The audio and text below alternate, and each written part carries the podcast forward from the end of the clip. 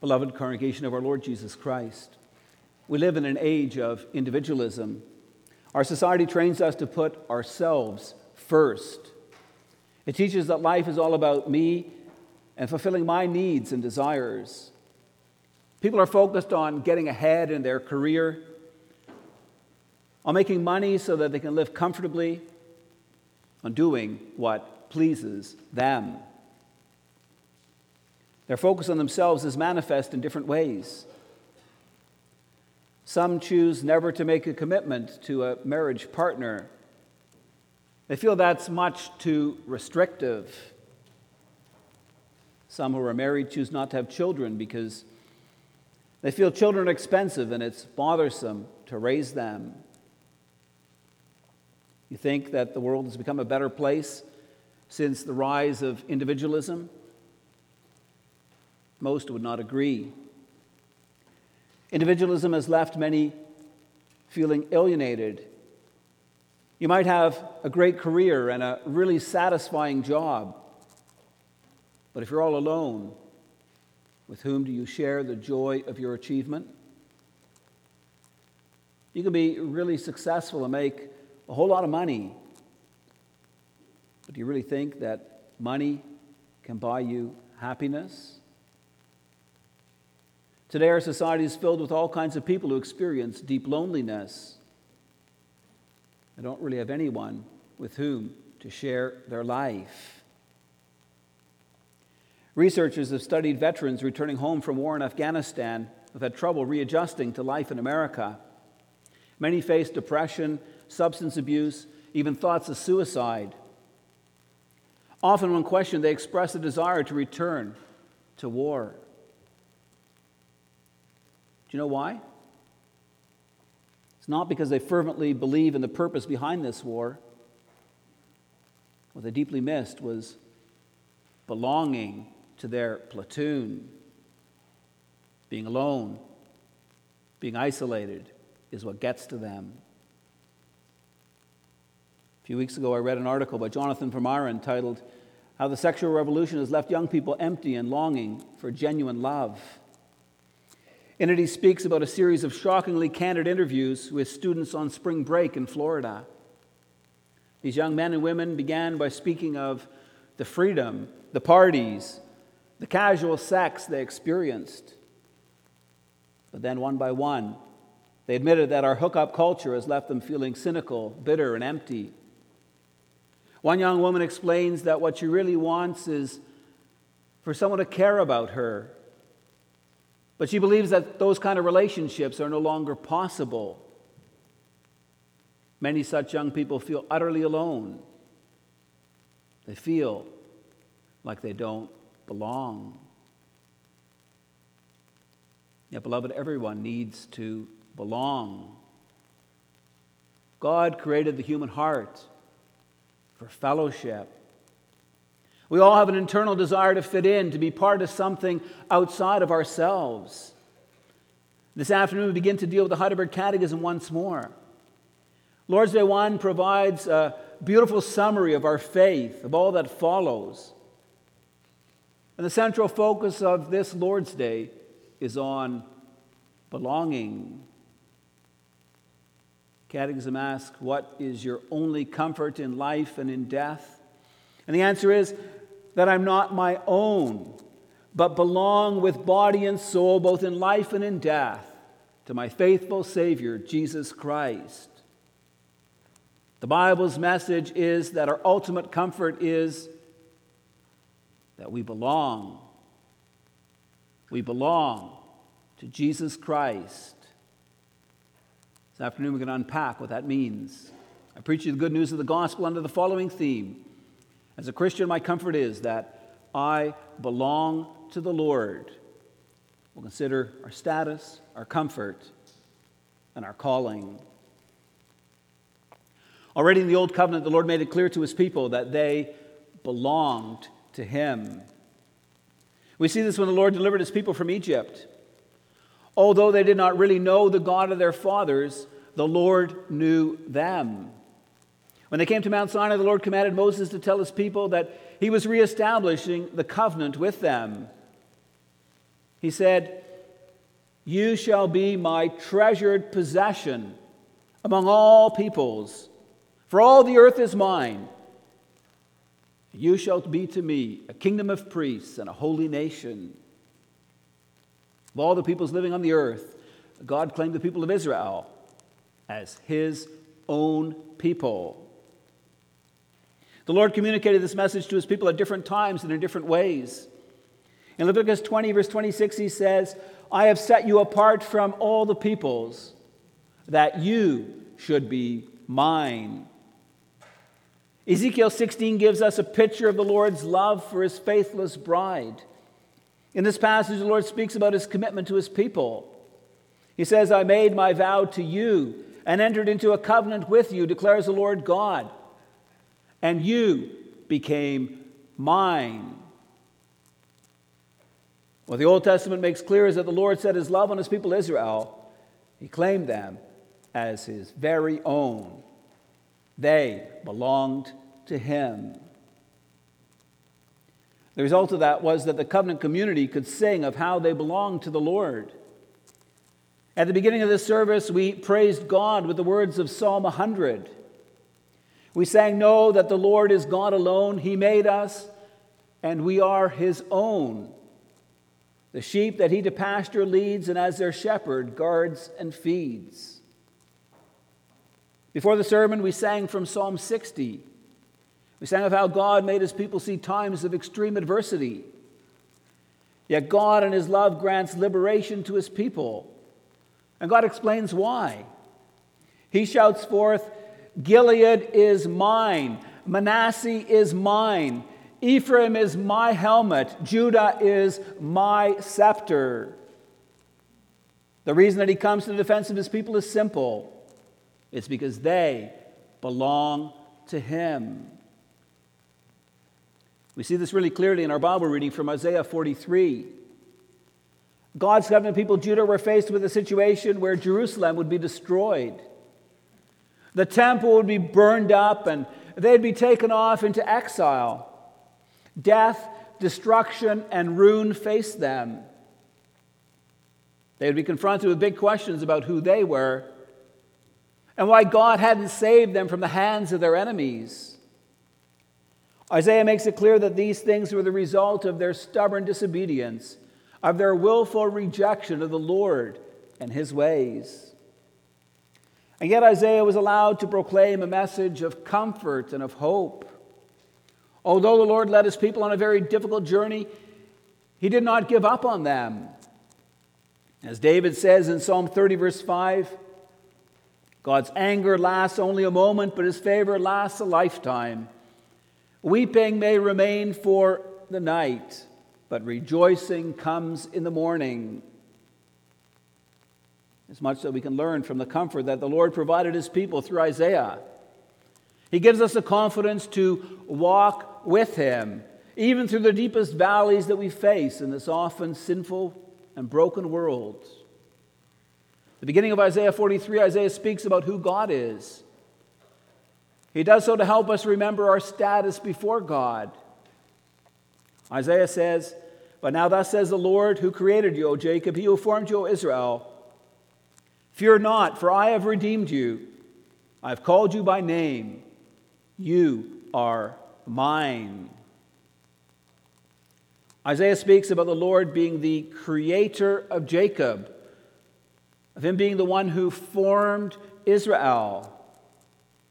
Isaiah stresses God's creative work to show forth his almighty power. God's not only the creator of this whole universe, he also established his people Israel. He brought them into existence. In the midst of their captivity, Isaiah's message to God's people was fear not. Well, that's easy to say, but that's hard to put into practice. In the face of death and destruction and ruin, who would not fear? With the coming of foreign armies to conquer and ravish them, why would Judah not be afraid?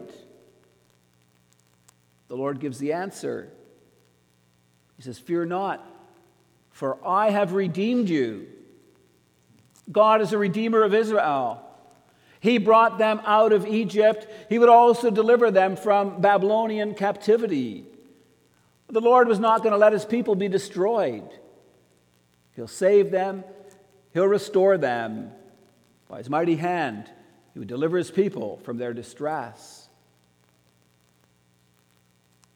So, why would God do that for this stubborn and rebellious people? The Lord explains why. He says, I have called you by name. You are mine. Here we see God's grace to his often disobedient people. God is reaffirming that he is Israel's covenant God. The covenant is about the relationship God has established with his people. At the heart of the covenant is the expression, I am your God you are my people. In Isaiah 43, the Lord confirms this truth. He reaffirms that his people belong to him. He says, You are mine. Just as Israel belonged to the Lord, so we as New Testament Christians belong to Jesus Christ. For just as the Lord established his covenant with Abraham and his offspring in the Old Covenant, he does the same with believers and their children in the New Covenant. Just think about how God uses the same terms by which he expressed his claim over Israel to address the New Testament church.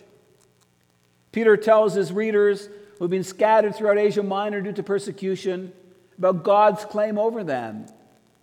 He writes, But you are a chosen race, a royal priesthood, a holy nation, a people for his own possession he uses the same terms God used to address Israel, and he applies them to the church of Jesus Christ. Dear brothers and sisters, you are the chosen people of God. From all those living in society around us, God has chosen you as his own people. You are his treasured possession. You know what that means? If you're treasured, that means that God values you. If you're God's possession, it means that you belong to Him. Hear me clearly. You belong to Him. How incredible is that? God claimed you as His own. He made you his own possession. You belong to him. How's that possible, you ask?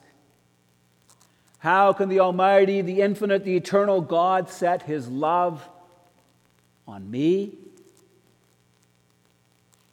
Why would he bother to do that if he looks at who I really am and the many ways in which I've rebelled against him? Well, beloved, it's certainly not because we deserve any attention from God. It's not because we're so good or such special people that we merit anything from Him. It's grace. God grants us the righteousness of Christ, and thereby He claims us as His own possession. To understand this, we need to see what Jesus Christ has done for us. Our catechism summarizes his work by saying that Christ has fully paid for all my sins with his precious blood and has set me free from all the power of the devil. How is that Christ has redeemed us? How has he set us free from sin and Satan? Well, the answer lies in the cross. Jesus came into this world to offer up his body and blood as a sacrifice for our sins. He is the good shepherd who gave his life for his sheep, thereby he paid the price to redeem us from our sins. Do you know what it means to redeem or ransom someone? People living in New Testament times understood that far better than we do today. They lived in a world where slavery was part of everyday life. In the first century, about a third of the population was made up of slaves. Most people became slaves because they ended up in financial trouble. They had to sell themselves to pay off their debt. The problem was that as a slave, you lost all your privileges as a Roman citizen. In the eyes of the government, you were not a person anymore. You became a piece of property. If you had a kind master, you might still live a decent life. Many slaves were abused and mistreated. Did slaves have any way out of their slavery? Yes, but only if a relative or a friend was willing to redeem them. Roman law made provision for this. If you had a rich relative who heard of your dire circumstances and who wanted to help, he could buy you back from your master. Your master would be willing to do this, or he could make a profit off of it. And so, by agreeing to pay a certain sum of money, you could be set free from your slavery. The Bible makes it clear that Christ has ransomed us from the debt incurred by our sins. Thereby has set us free also from the mastery of Satan. In 1 Peter 1, verses 18 and 19, Peter says, For you know that it was not with perishable things like silver or gold that you were redeemed from the empty way of life handed down to you from your fathers, but with the precious blood of Christ. Hebrews 2, verses 14 and 15 makes it clear that by his death, Christ destroyed him who had the power over death, that is, the devil and freed those who all their lives were held in slavery. Please understand what happened when Christ redeemed us, beloved.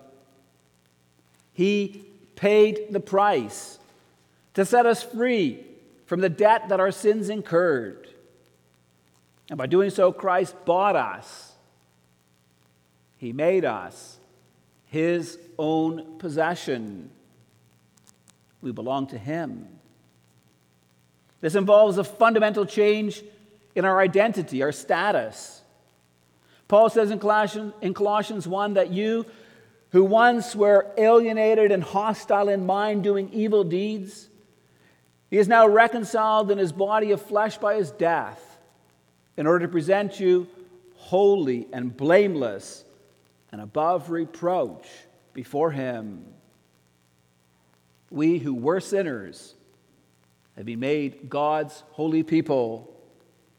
We who were not God's people have been claimed as his own precious possession. The point, beloved, should be clear.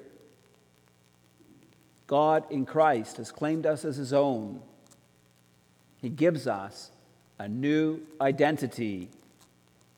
We belong to our faithful Savior, Jesus Christ. Our identity is not found in our appearance, education, career, possessions, or in any of the outward things of life.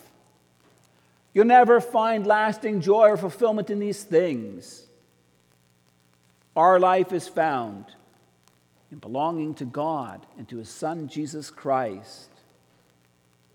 2 Corinthians 5, verse 17, Paul writes, If anyone is in Christ, he is a new creation. The old has passed away, and the new has come.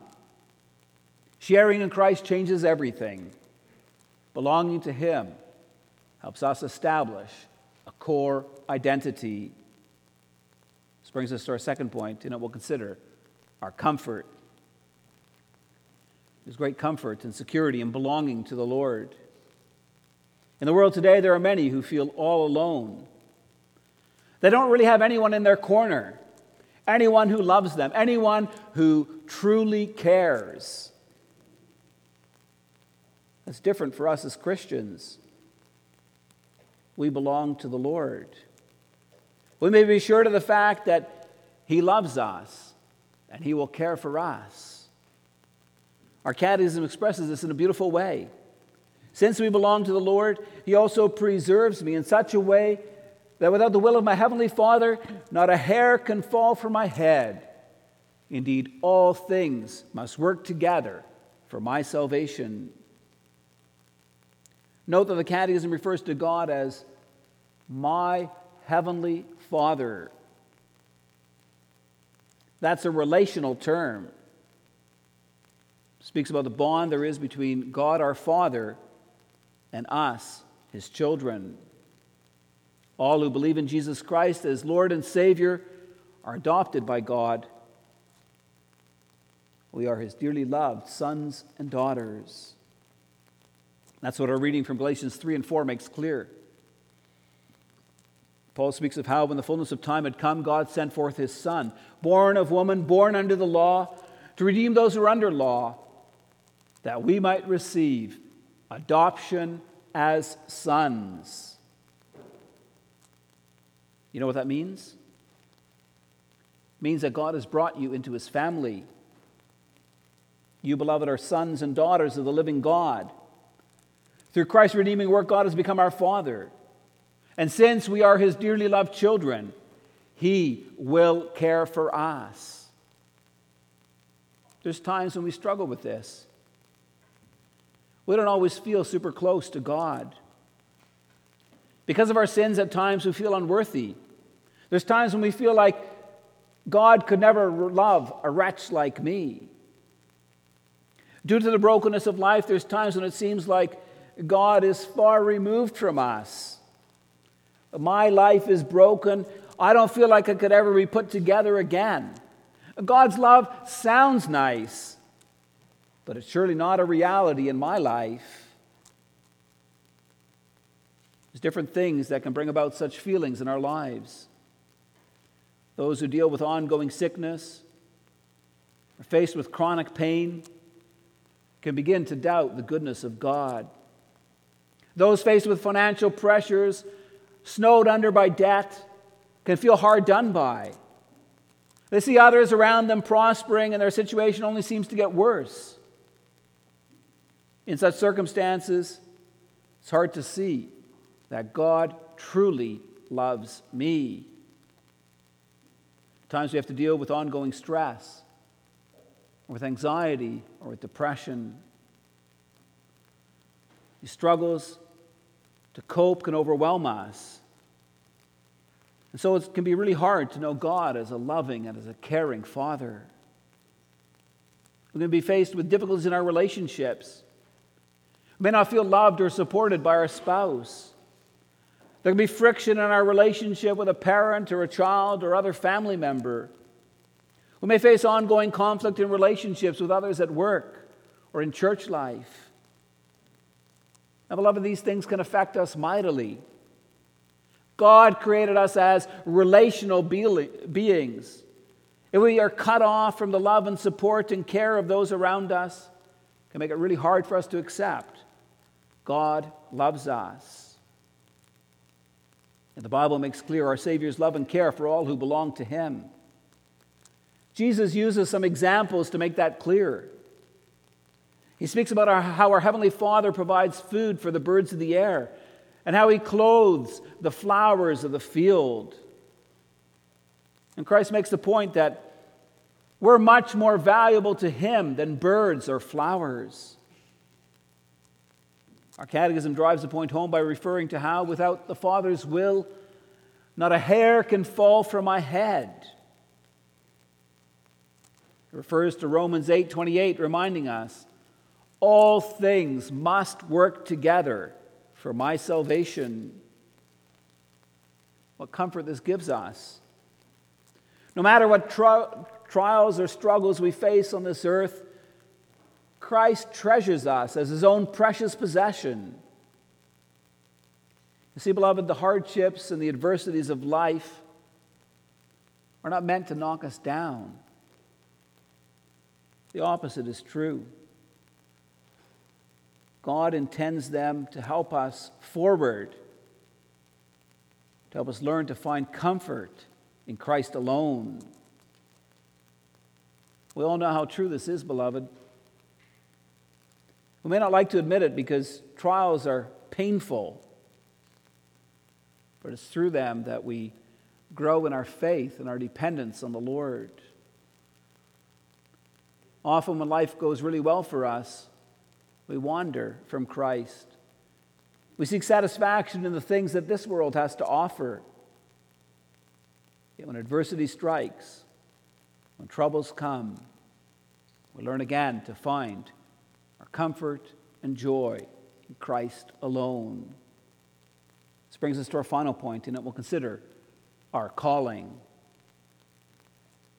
Our salvation is not just something that Christ does for us, it's also something that Christ does in us. It's true. Christ died on the cross to pay for our sins and reconcile us to the Father. But that's not the whole story. He also goes to work in us by His Holy Spirit, causing us to be born again, renewing us in His image. In Christ, we are a new creation. In this way, Christ sets a new direction for our lives. He calls us to no longer walk in the ways of sin and death, but instead to walk in newness of life. Our catechism describes our calling in this way it says that by his Holy Spirit, Christ assures me of eternal life and makes me heartily willing and ready from now on to live for him. As God's children, we've received many blessings. Our reading from Galatians 3 and 4 highlighted this. Paul spoke about how we've been adopted as God's sons and daughters. When you're adopted, you become part of the family. You share in the blessings that children receive from their parents. One of those blessings is that you get to share in the inheritance.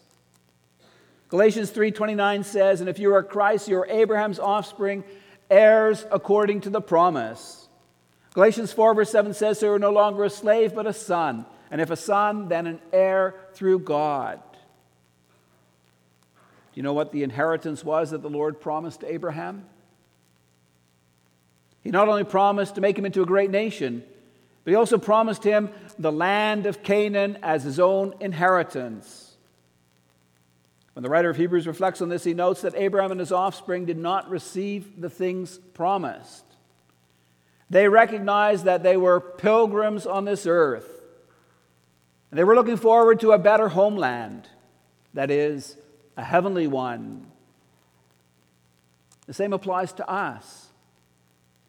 So easy, beloved, to, to get caught up in the here and the now, to put our focus on this life, everything we can get out of it. What we need to understand is that we too are pilgrims. There's more to life than what we see with our physical eyes, to what we experience in daily life. In Philippians 3, Paul reminds us, but our citizenship is in heaven, and from it we await the Savior, the Lord Jesus Christ. In Colossians 3 urges us, if then you have been raised with Christ, seek the things that are above, where Christ is, seated at the right hand of God. Beloved, if we understand the tremendous blessing of belonging to Christ, of being adopted as a child of God, and sharing the promised inheritance, how then shall we live? Do you understand the wonderful blessings of being redeemed by Christ and renewed by His Spirit? Are you thankful that in His grace, uh, God has redeemed you from living a futile and empty life? Our calling is to respond to God's grace with thankfulness and joy. It is to be heartily willing from now on to live for Christ. That's a wonderful calling, beloved. A blessed life. Remember how we began this sermon speaking about the loneliness and the emptiness that so many around us experience in their lives? They're all striving for happiness, wanting to belong. But apart from Christ, you cannot find lasting happiness. True peace and joy and contentment come from knowing the riches of the gospel. They come from knowing that we belong to our faithful Savior, Jesus Christ. If you make Christ your treasure, you will be supremely blessed. Amen.